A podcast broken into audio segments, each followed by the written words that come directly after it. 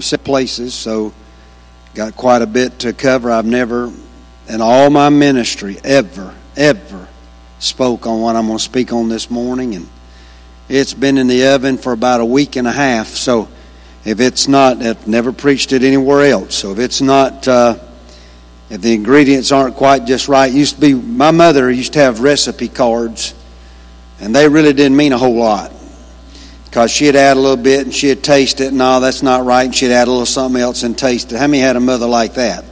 So that, uh, I'm going to taste it this morning. If I want to add a little more, by the time by the time I get too old to preach this, then it ought to be right. But uh, we do have uh, some PowerPoint to help you a little bit with the with the uh, scriptures. I'm going to read a little bit out of Matthew chapter 16. And I'm going to read a little bit out of Matthew chapter 26.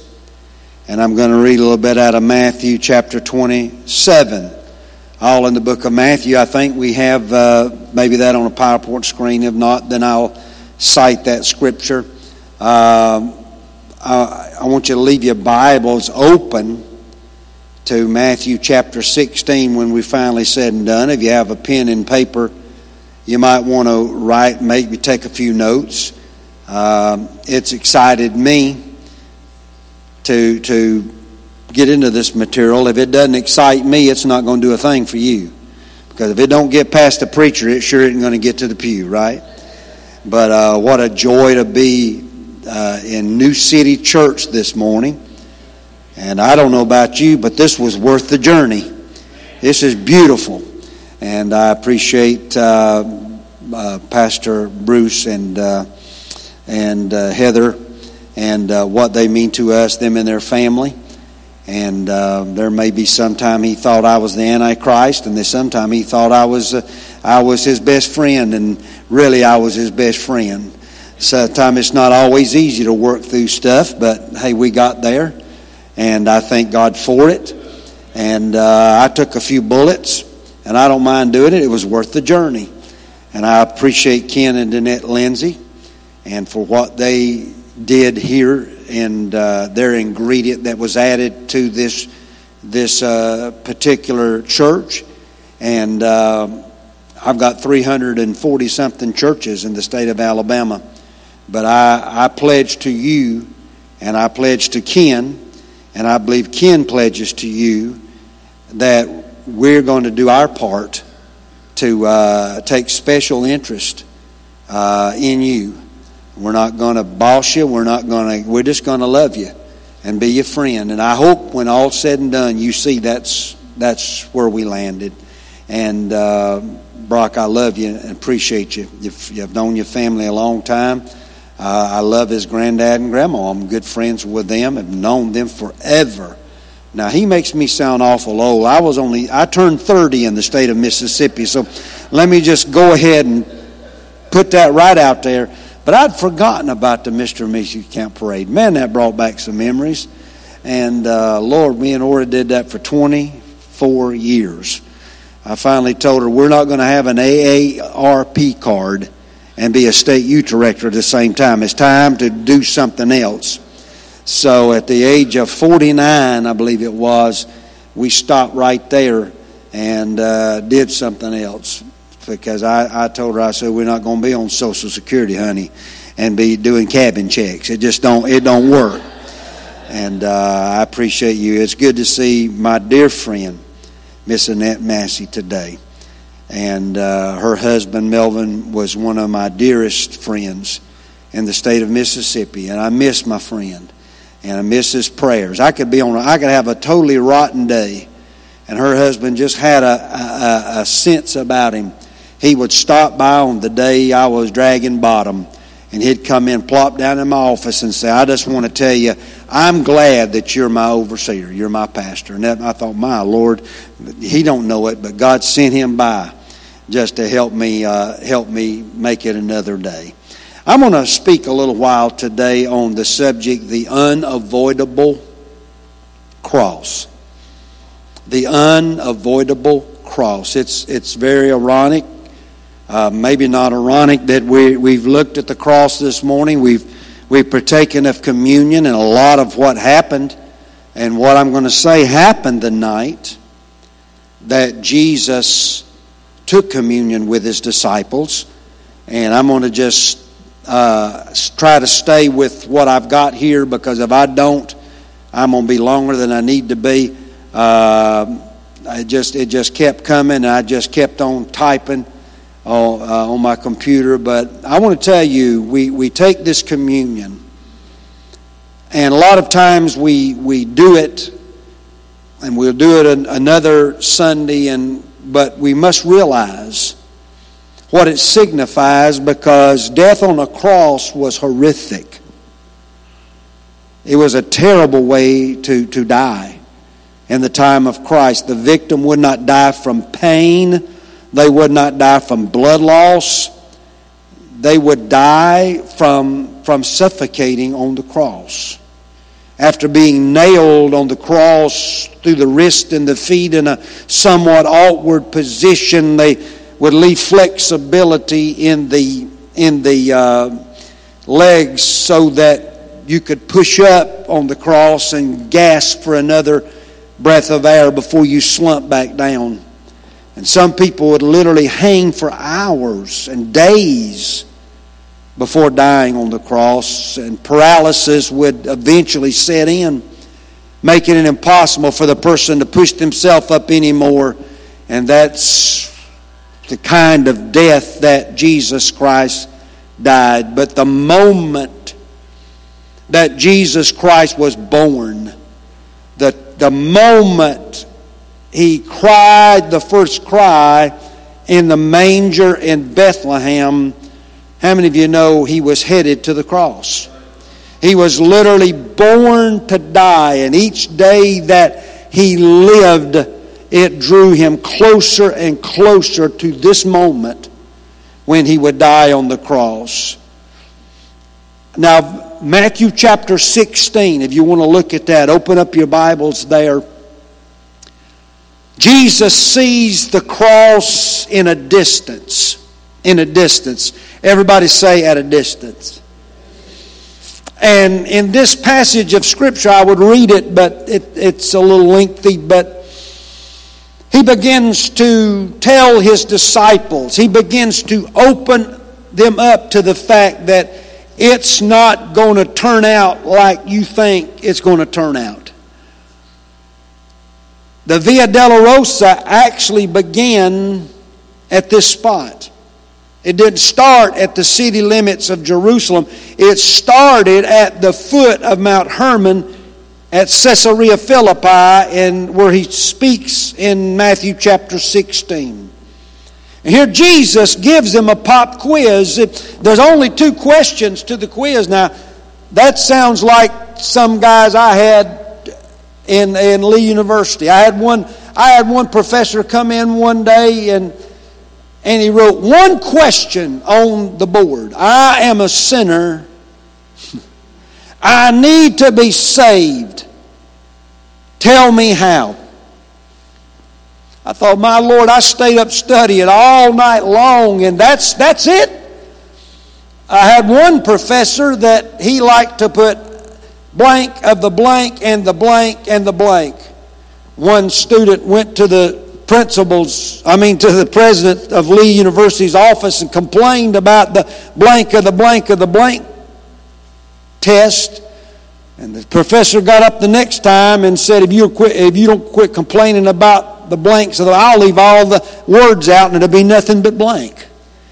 And that, uh, that professor happened to be Dr. Galls, and believe it or not, the man that was complaining was a guy named Don Battle who taught in Lee for years. And, and it's amazing to me that he taught because he took the, the he, he had the toughest test I've ever taken in my life. Well, Jesus only had two questions. Question number one Who do men say that I am? It's right there in chapter 16. Question number two Who do you say that I am? And one of the few times that Simon Peter ever got anything right before Pentecost, he said, I know who you are. You're the, you're the Christ, the Son of the living God. And then he began to share at that point. At that moment, Jesus turned his face toward the cross And he began to tell them how he's going to suffer from the religious leaders. It's there in chapter 16, and how he is going to die. And Simon Peter rebukes the Lord.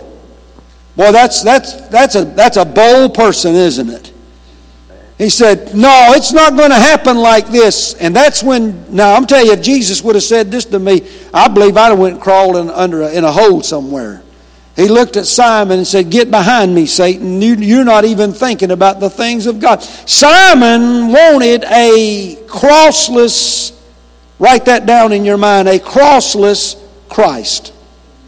Say it with me crossless Christ. Don't preach about the cross. Don't preach about the blood. Don't preach about carrying a cross and denying yourself. And there's a lot of what you see on television and what you hear in preaching that really is preaching a, a crossless Christ.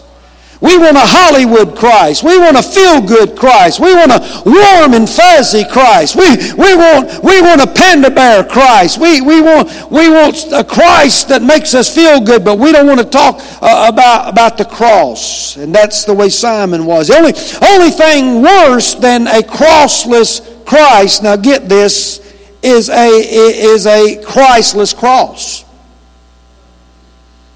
And I've seen a lot like that. You see, a Christless cross leads to legalism and hardness, and, and it's about rules and regulations. It's about suffering. Everybody, oh, nobody loves me. Everybody hates me.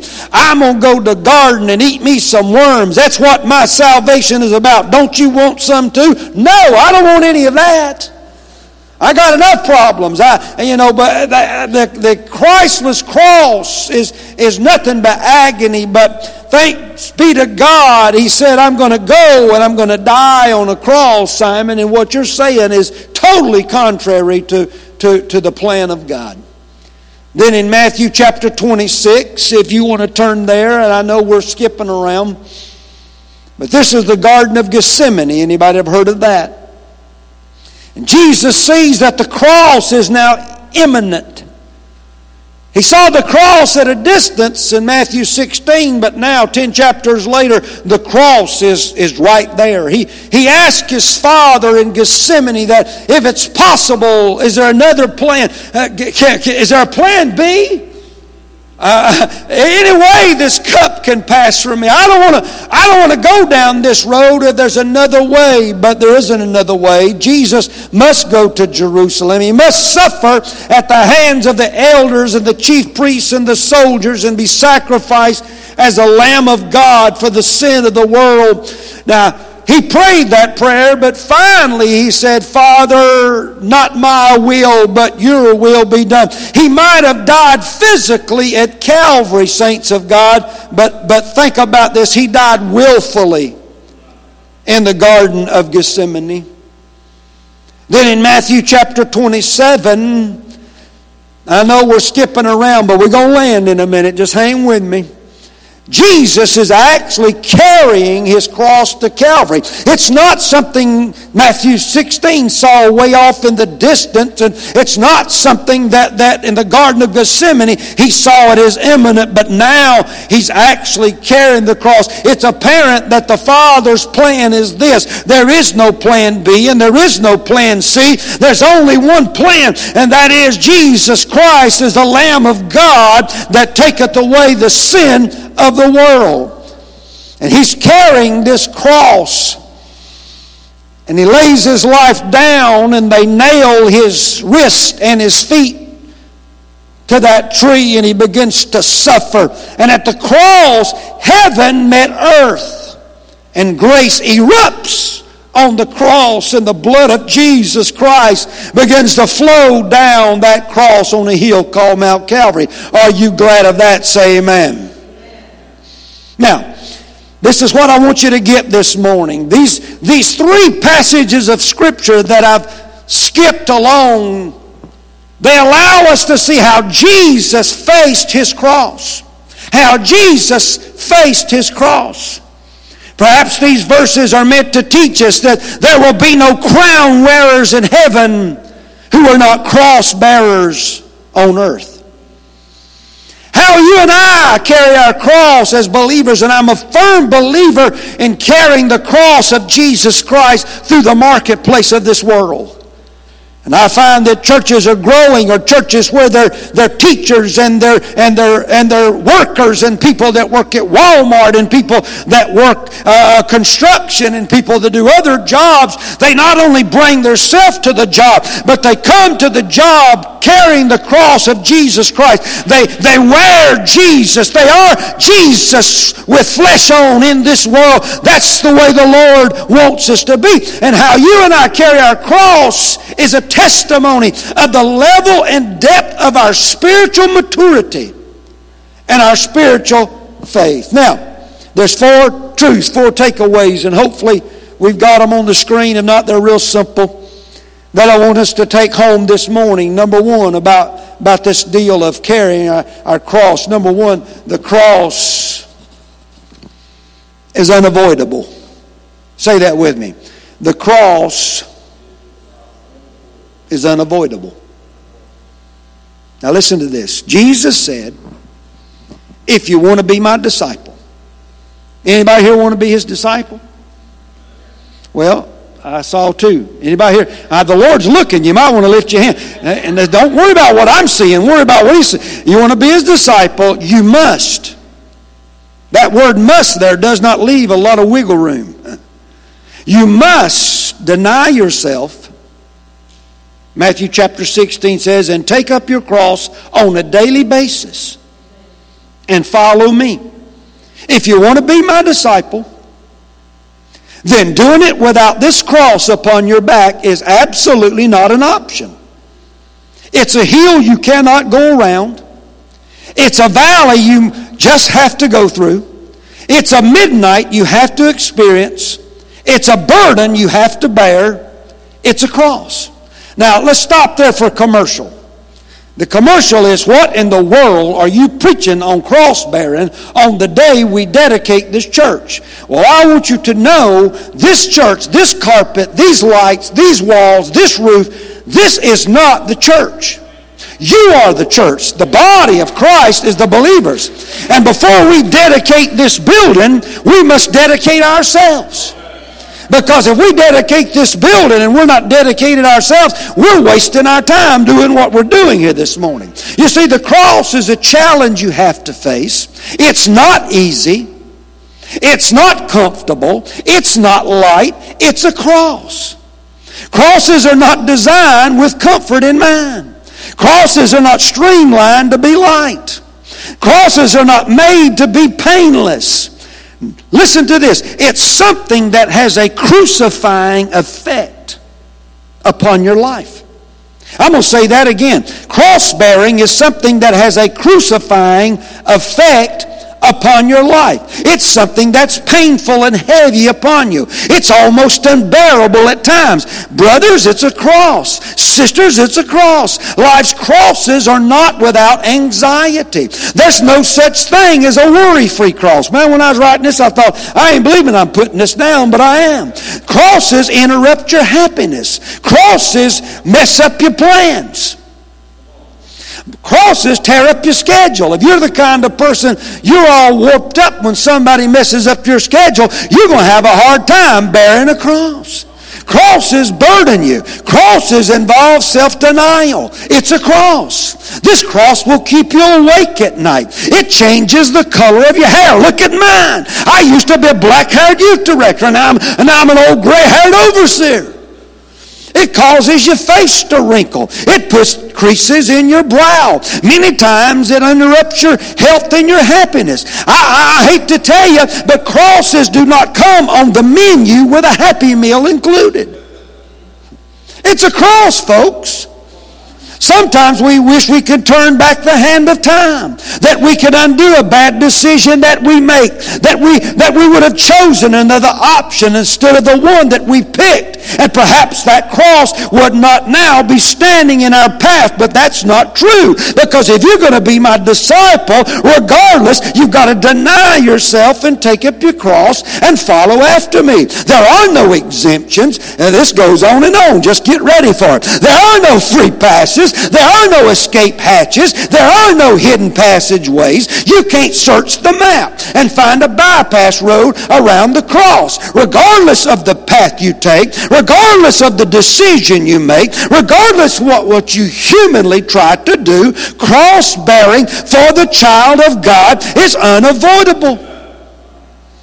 Tired of it? I'm sorry. Here's some more. There's no such thing as Disney Express Pass or the luxury box seat when it comes to taking away. Maybe I can take away some of the discomfort of this cross. There's not a first class section. There's not a business class section to make the grueling journey while carrying this cross more tolerable and enjoyable. I hate to tell you, all of God's children are back there seated in C class. C stands for the cross. We all carry the cross. Jesus said, pick up your cross. He did not say, pick up your Cadillac.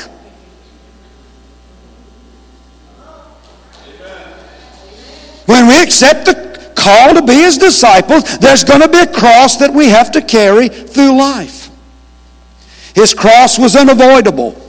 His cross was unavoidable. It was the only way that you and I can be saved. So, how in the world do we think for a moment that we can escape carrying what Jesus Christ carried? If Jesus Christ carried a cross, so will we. Carrying our cross is something we cannot get out of doing. So, number one, the cross is what? It is unavoidable.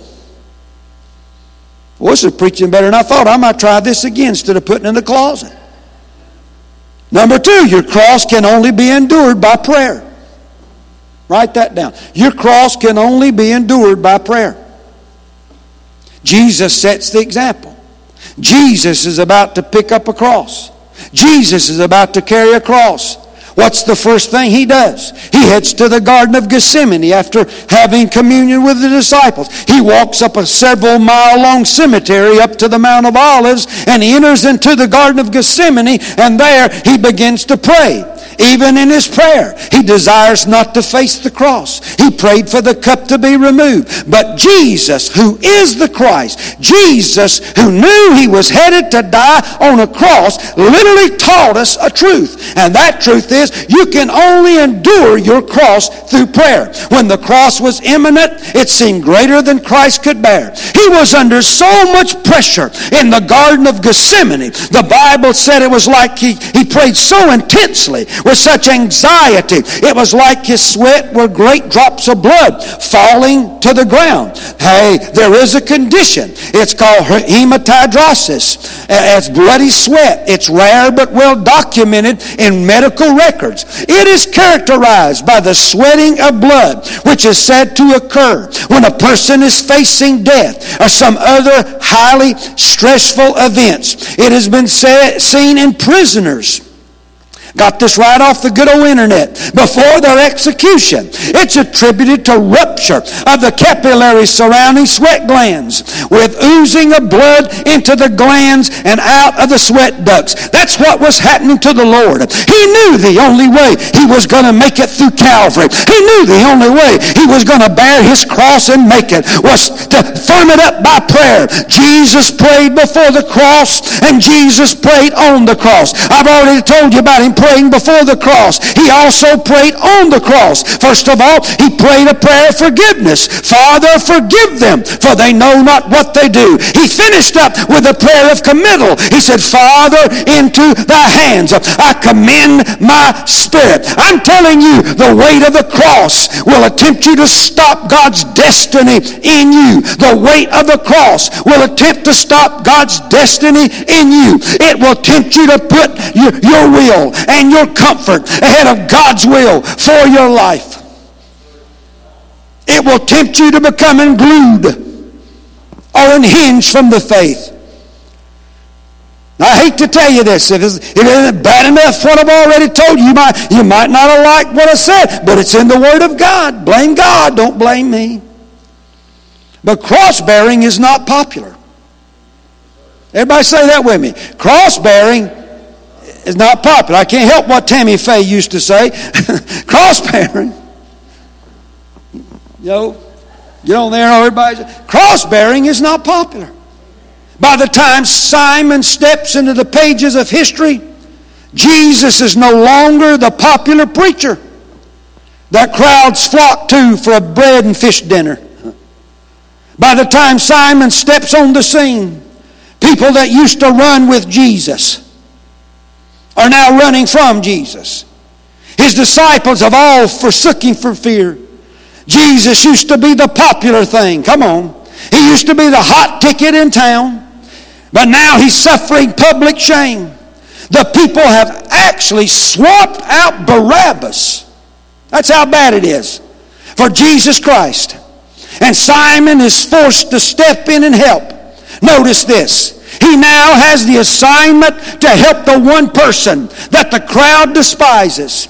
The same crowd that was mocking and screaming at Jesus while he was carrying his cross by himself now turns on Simon and begins to mock and, and laugh at him. The same one that was spitting on Jesus are now spitting on Simon. The same ones that were cursing Jesus are now cursing him too. And I want you to get this. If you don't hear anything else I say this morning, it is impossible to carry the cross of Jesus through the marketplace and remain invisible at the same time. If they hated Jesus, go ahead and knock yourself out. But this world hates you, and this world hates me, and this world hates Pentecost. There's no such thing as popular Pentecost. There's no such thing as politically, politically correct Pentecost. The world hates anything that's like God or stands for Jesus Christ. There isn't any such thing as carrying his cross incognito. That's pretty good preaching, Brother Hart. Yeah, I think it is. I'm going to keep coming. You can't put on enough camo gear. You can't put on enough makeup to disguise it. If you carry his cross, you are going to be identified with Jesus Christ. And the same people that hate Jesus, I'm sorry, are going to hate you too. Well, it's going to get better. It's going to tone down. I hate to tell you, it's not going to tone. If you believe that, you're living in a dream world. My Lord, look at just what's happened in the last few months. It's not going to die out until Jesus comes. The, I'm convinced that the dividing line between the things of God, anybody else feel that way? And the things are just going to keep getting bigger and bigger as we approach the coming of the Lord. And prayer is the only thing that's going to get you and get me through. You can invite psychology to come alongside of you. I love this. And I wrote it and I love it. And psychoanalyze your cross and tell you how to cope with it. You can bring self-help gurus with their books of bags and tools and to help you work on your cross and hammer on your cross. You can bring second opinions in the eyes of others to come and look at your cross and tell you what they did and how they did it. You can bring that last word that you got from that red hot Holy Ghost conference and somebody spoke something over you, something wonderful, and you can you can you can come and you can try to reframe your cross in a different light. But brothers and sisters, if you've ever listened to a Church of God preacher before, you need to listen to this man that's preaching to you today. You better bring your altar to the cross. Prayer is the strongest weapon that I have at my cross. Prayer will get us through. Hallelujah. Prayer will not always remove your cross. It might, you might find that to be the case. I haven't. But it will help you endure your cross. It will help you bear your cross. You need to learn to saturate your cross with prayer. You need to learn to saturate your cross with prayer. We need to transform our place of pain into a place of prayer. We need to transform our place of being stretched out like Jesus was stretched out into a place of strength. We need to transform our place of hurts into a place of hope. Hallelujah. We need to transform our place of tension into a place of triumph. There's only one way to get through, and that is through prayer. That's the only way you can carry your cross and make it. Number three. Oh, if it keeps getting better and better, oh Lord, I don't know what I'm going to do. I don't know why I sang it. I just felt it come on me. I'm sorry. Because this is some good stuff right here. You do not have to bear your cross all alone. Isn't that wonderful? You don't have to bear your cross all alone. A man named Simon of Cyrene had traveled 980 miles. No jet plane. By foot, 21 to 25 hours to Jerusalem from North Africa to celebrate the Passover. Now get this 980 miles away, he starts. He's on his way to celebrate the Passover, coming into Jerusalem when he hears a commotion in the distance. As he gets closer, he can see an angry crowd and a mob, and they're screaming at three men who are in the middle of the crowd carrying their crosses to their execution. That's amazing to me. His path intersects the very route that this procession is taking down the Via della Dolorosa to Golgotha. Jesus Christ wasn't on this man's radar screen 10 minutes earlier. He probably never even knew who Jesus was. But he arrives at Jerusalem and runs into this procession at this procession at the exact time that Jesus Christ is passing by carrying his cross. That's amazing to me. If he'd come 15 minutes earlier, he would have already went into the city and missed it. If he had come 15 minutes later, Jesus Christ would have already passed by and he would have missed it. But the divine providence of God was for Simon to be at the exact place at the exact time that Jesus fell under his cross so he could help Jesus carry his cross. Of all the people that the Roman soldiers could have picked out of the crowd that day, they picked Simon and they forced Simon to help Jesus Christ carry his cross, which a Roman soldier could do. The Roman soldiers' pack that they carried on their back weighed about 66 pounds. So it was a law that any Roman soldier could force any Israelite or other foreigner to carry their pack at least one mile. Only one mile. If you went more than a mile, you broke the law. So they'd find somebody to carry it a mile and then get somebody else. That way the Roman soldiers would arrive fresh where they, where they were headed and they would not be wore out from carrying their pack. Jesus fell beneath the weight of that cross and they forced Simon to carry the cross. He's dehydrated. He's weak from the loss of blood, from the lack of nourishment. He's been beaten. He's been up all night long from judgment hall to judgment hall. I've come to tell you something this morning. Carrying the cross can, be, can get you beat up by life. Carrying the cross can get you beat up by life. Jesus exalted. Because when you bear a cross, it wears you down. Sometimes you crumble and fall beneath the weight of the cross. But I've got good news for you. God will help you bear up your cross. He will send someone your way and put them directly in your path to help you pick up your cross and carry it a little while until you're strong enough to do it. I'm telling you, this lady and I, we do not believe in accidental happenstance. We do believe in God ordained moments. And I do believe that when you're your weakest, God will place somebody right in your path that will help you get over this, this mountain and get you another another, another mile down the road. Thanks be to God. You do not have to bear your cross all alone. When I was youth director of Eastern North Carolina, there was a lady there whose husband pastored Fayetteville. That's near where Fort Bragg is, if you know anything about the military.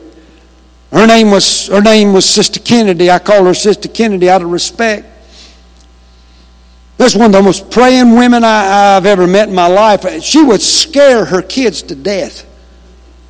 They'd be asleep in their room and they would see shadows outside going across the, the, the, the, the, uh, the shades of the curtains, and they'd think it was some ghost or some monster or something, and it was Sister Kennedy outside in her bathrobe and her, and her house shoes, and God had woke her up and told her to go out and pray for somebody. Sister Kennedy did that for me. She came to me, well, she called me on the phone one time, Ken, and said, This is Sister Kenny. Hey, Sister Kenny, how you doing? Brother Hart, I'm here to tell you something. Here's what the Lord told me last night. And that woman began to read my mail. There's no way in the world she could know what I was going through. But she began, she said, God did said this, God said this, God said this. God, my Lord, I thought, how does this woman know this? And she said, I'm just here to tell you. I got on my patio last night in my house coat and my house shoes, and the Holy Ghost fell on me, and I began to pray for you. I'm telling you, just at the time you're the weakest, God says you don't have to bear your cross alone. I'm going to send a Simon your way, and he's going to help you carry the cross when it becomes too heavy for you to bear. Huh. Just remember victory's on the other side of the cross. Forgiveness is on the other side of the cross. Divine healing's on the other side of the cross. Resurrection's on the other side of the cross. Celebration's on the other side of the cross. Pentecost. Pentecost is on the other side of the cross. And last but not least, I'm going to give you this point and then we're going to dedicate. When you surrender your life and you become his disciple and you pick up his cross and you carry it, it not only changes your plans, brothers and sisters, I'm telling you, when you become a child of God and you sell out to Jesus, it will, it will change your plans. You can't do like you used to do. You can't do your own thing. Right? But it will also change your life. Now get this. Simon was on the way to church. He's on his way to church when all of this happened. He had big plans to participate in the Passover celebration. He had, he had traveled almost a thousand miles. But before the day was over, his plans would change. Are you ready for this? The minute Simon made contact with that cross, his plans were automatically messed up. His itinerary was changed.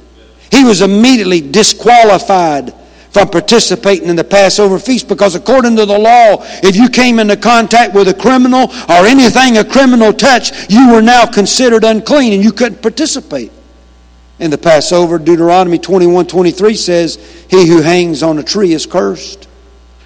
He would be disqualified by the law to, to participate in the Passover if he touched anything a, a condemned criminal touched, especially the cross.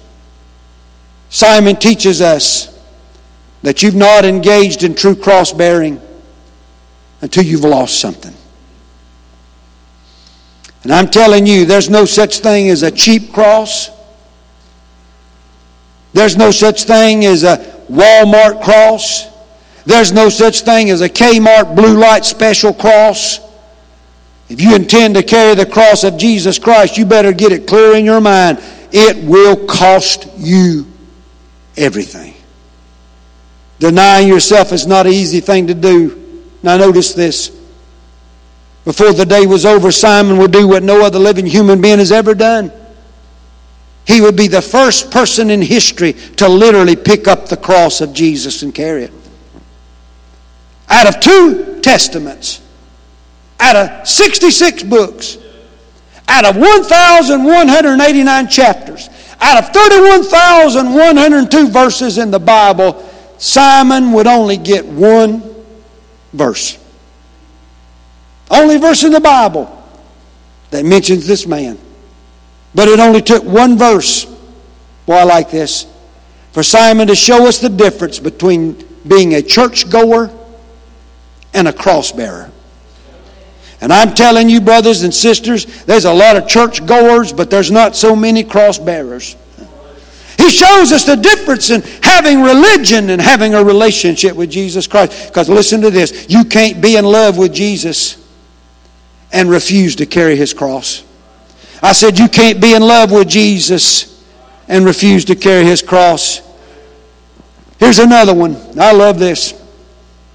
Is Simon carried that cross, then he came into contact with the blood of Jesus. During the process of carrying his cross, there's no doubt, as beaten and bruised and battered as Jesus was, his blood had to be all over that cross before Simon picked it up. And during the process, when Simon picked up that bloody cross and he put it on his shoulders and he carried it up Calvary's hill and he laid it down there, the blood of Jesus Christ would have had to rub off on his hands and on his body. It was probably all over Simon. He was covered up in it. You can't carry his cross and not be covered up with his blood. My Lord, I, I feel like shouting this morning. You can't carry his cross and not be covered up with his blood. Look at your neighbor and say, Neighbor, come on, neighbor, the blood is on you. It's on your body. It's on your house. It's on your children. It's on your heart. It's on your mind. It's on your soul. It's on everything you have. The blood of Jesus is on you. Simon represented every person who's ever lived at the moment they looked down and saw the blood of Jesus Christ on their hands. The rankest sinner in the city of Mobile has the blood of Jesus on their hands. Everybody that's ever lived has the blood of Jesus. When he died, he died for everybody. And Simon had to look at that blood and make a decision that everybody, like you, you made that decision. I made that decision. Is this blood shed in vain? Or do I bow my knee and bow my head to become a follower of the man whose cross he had just carried whose blood he now has on his hands? And apparently this changed his life forever. In fact, notice this. I, I thought about this. I thought about Simon leaving the Golgotha. And he wraps his bloody hands and his bloody arms around his two sons and his wife going back into Jerusalem. Guess what? The blood of Jesus rubbed off on them because there's a lot of evidence in biblical history that tells us that this family had a part in the early church one son's name was Alexander. You'll find him mentioned. One son's name was Rufus. He was a friend of the Apostle Paul. Apparently, their life was changed after carrying the cross. I'm telling you, he picked up the cross of Christ and it forever changed his life. He picked up the cross of Christ and forever changed his life. You know, someone supposedly interviewed Simon of Cyrene after he carried the cross of Jesus up Calvary. And here's what Simon supposedly said. He said, Yeah, I remember the day they pulled me out of the crowd. I remember the imposition they caused for me. I didn't know who he was. He was a perfect stranger. I'd never seen him before. All I know, I was picked at random. I was pulled out of the crowd, and that Roman soldier said, You carry his cross. And then Simon said, You know, something amazing happened to me. I looked down, and he was stooped on the ground. He had just fell under the load, and he reached up and he put his hand on one of my shoulders, and I had his cross on my other shoulder. And here's what Simon said He said, To this day, I have never felt the weight of his cross for feeling the touch of his hand. He said, I will gladly bear his cross again. I will gladly do it over again. Just make sure of one thing. Make sure his hand is on my shoulder. Make sure his hand is on my life. I'm telling you, this old cross may get heavy at times, but you'll never feel the weight of his cross if you feel the touch of his hand upon your life.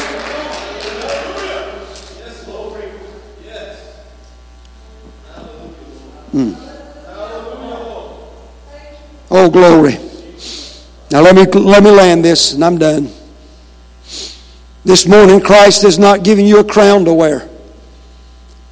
I don't care what they tell you on television. You ain't wearing no crown yet. Quit strutting your stuff.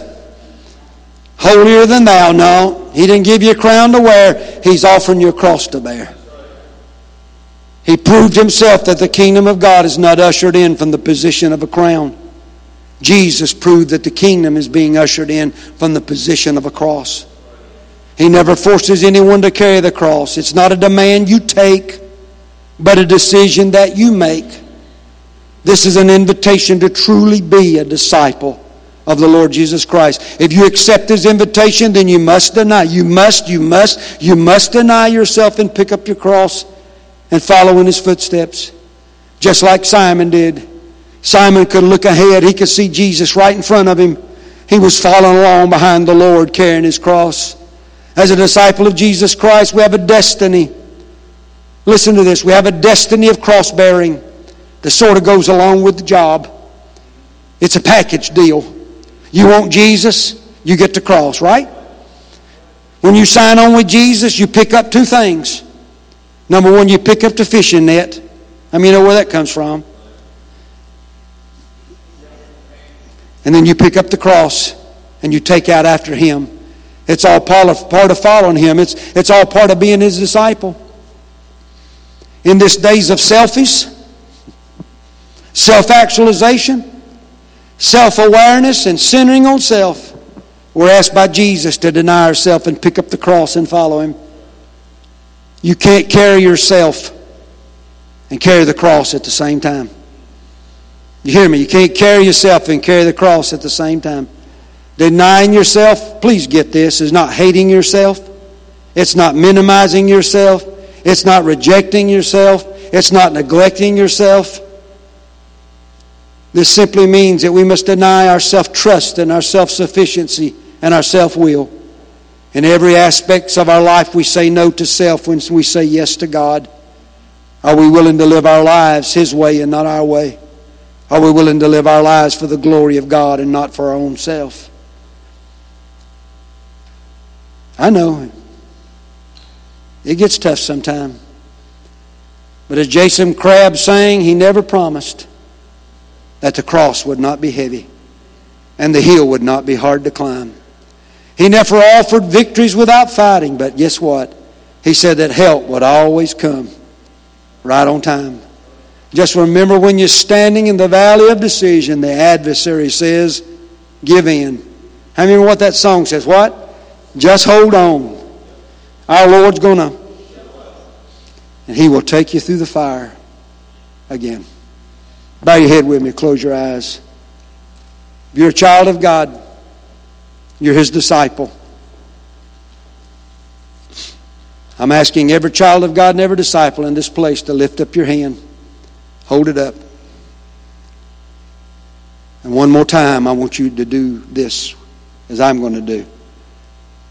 I want you just to surrender self. Claim Him, Lord, one more time. Rededicate your life to Him. Before we dedicate this building, let's rededicate our life to the Lord. Do it right now. Father, I'm yours, Heavenly Father. Everything I have. I can't live without you. I can't make it without you. I can't survive without you. You are my everything. God, we dedicate ourselves to you today because we're the church. Your church is not mortar. Your church is not brick. Your church is not your church is not carpet. Your church is not paint. Your church are the people, the body of Christ, and we dedicate ourselves to you. Lord, one more time, we deny ourselves. We're willing to take up our cross and follow you. Would you say that to him? That's, that's, that's hard to say, I'm telling you. What do you mean it's hard to say? The Bible said many went back and walked no more with him. It was so bad he had to look at the disciples and said, Are you also going to go away? That's because cross, as long as we was, he was passing out fish dinners and bread, they were lined up. But buddy, when he was passing off passing out crosses, they were ready to leave. But Lord, I love you today. Just tell him that I love you today. Thank you, Jesus. Amen. Do we have that litany to put up on the screen? We're going to do this together. I'm going to read. I'm going to read the minister's part. Your part's easy. It's the uh, it's the people part. So I'm going to move over here where you can see that. In fact, I may just help you with it. But we're going. Let's all stand together. We're going to officially dedicate this building. Having been led by the hand of God and enabled by His grace and power to prepare this facility to be used for fellowship worship, training, and outreach in the community. We now stand in His holy presence and dedicate this facility to Him. Say this with me Bless the Lord, O my soul, and forget not all His benefits. Bless His name forever. To the glory of God the Father, who has called us by His grace, to the honor of His Son, who loved us and gave Himself for us, as I preached this morning. To the praise of the Holy Spirit, who guides and sanctifies. Say this we dedicate for the worship of God and prayer and praise, for the sharing of the everlasting gospel of the Lord Jesus Christ. Say it with me. For the training of our children and teens, for the nurture and instruction of the Lord, that they may be fully equipped as disciples of our Lord and Savior Jesus Christ, that they may have somewhere to gather together that is wholesome and different than the places this world has to offer. Say this with me. For the strengthening of our Christian homes, for the promotion of personal and social righteousness in our community, for the extension of the kingdom of God to the ends of the earth. Say this.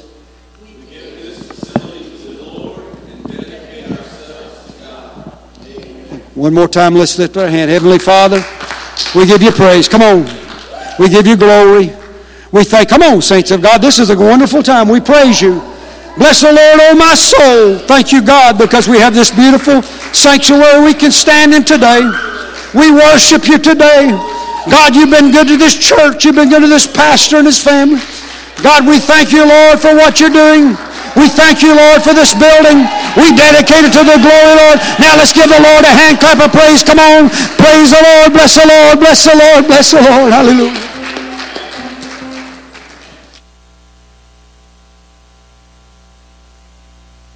Powerful, powerful, powerful message this morning. Powerful message. A truth that we need to hear this morning. We got to dedicate ourselves to the Lord because we are the body. We are the church. And we dedicate this facility to the kingdom work of God and we believe that God has a great work for us, that there is greater things that are yet to come in this city, that there are greater things that are yet to come in this church, that there are greater things that God has prepared in advance for us as his people. He has prepared in advance good works for us, and we dedicate ourselves in this property to the good work that God has called for us. Lord God, right now we give you glory and honor and praise. Let's make this song this morning our dedication song. And let's sing it out together as a prayer and as a declaration that there are greater things yet to come. Do you believe that? Amen? Amen. Let's sing it together.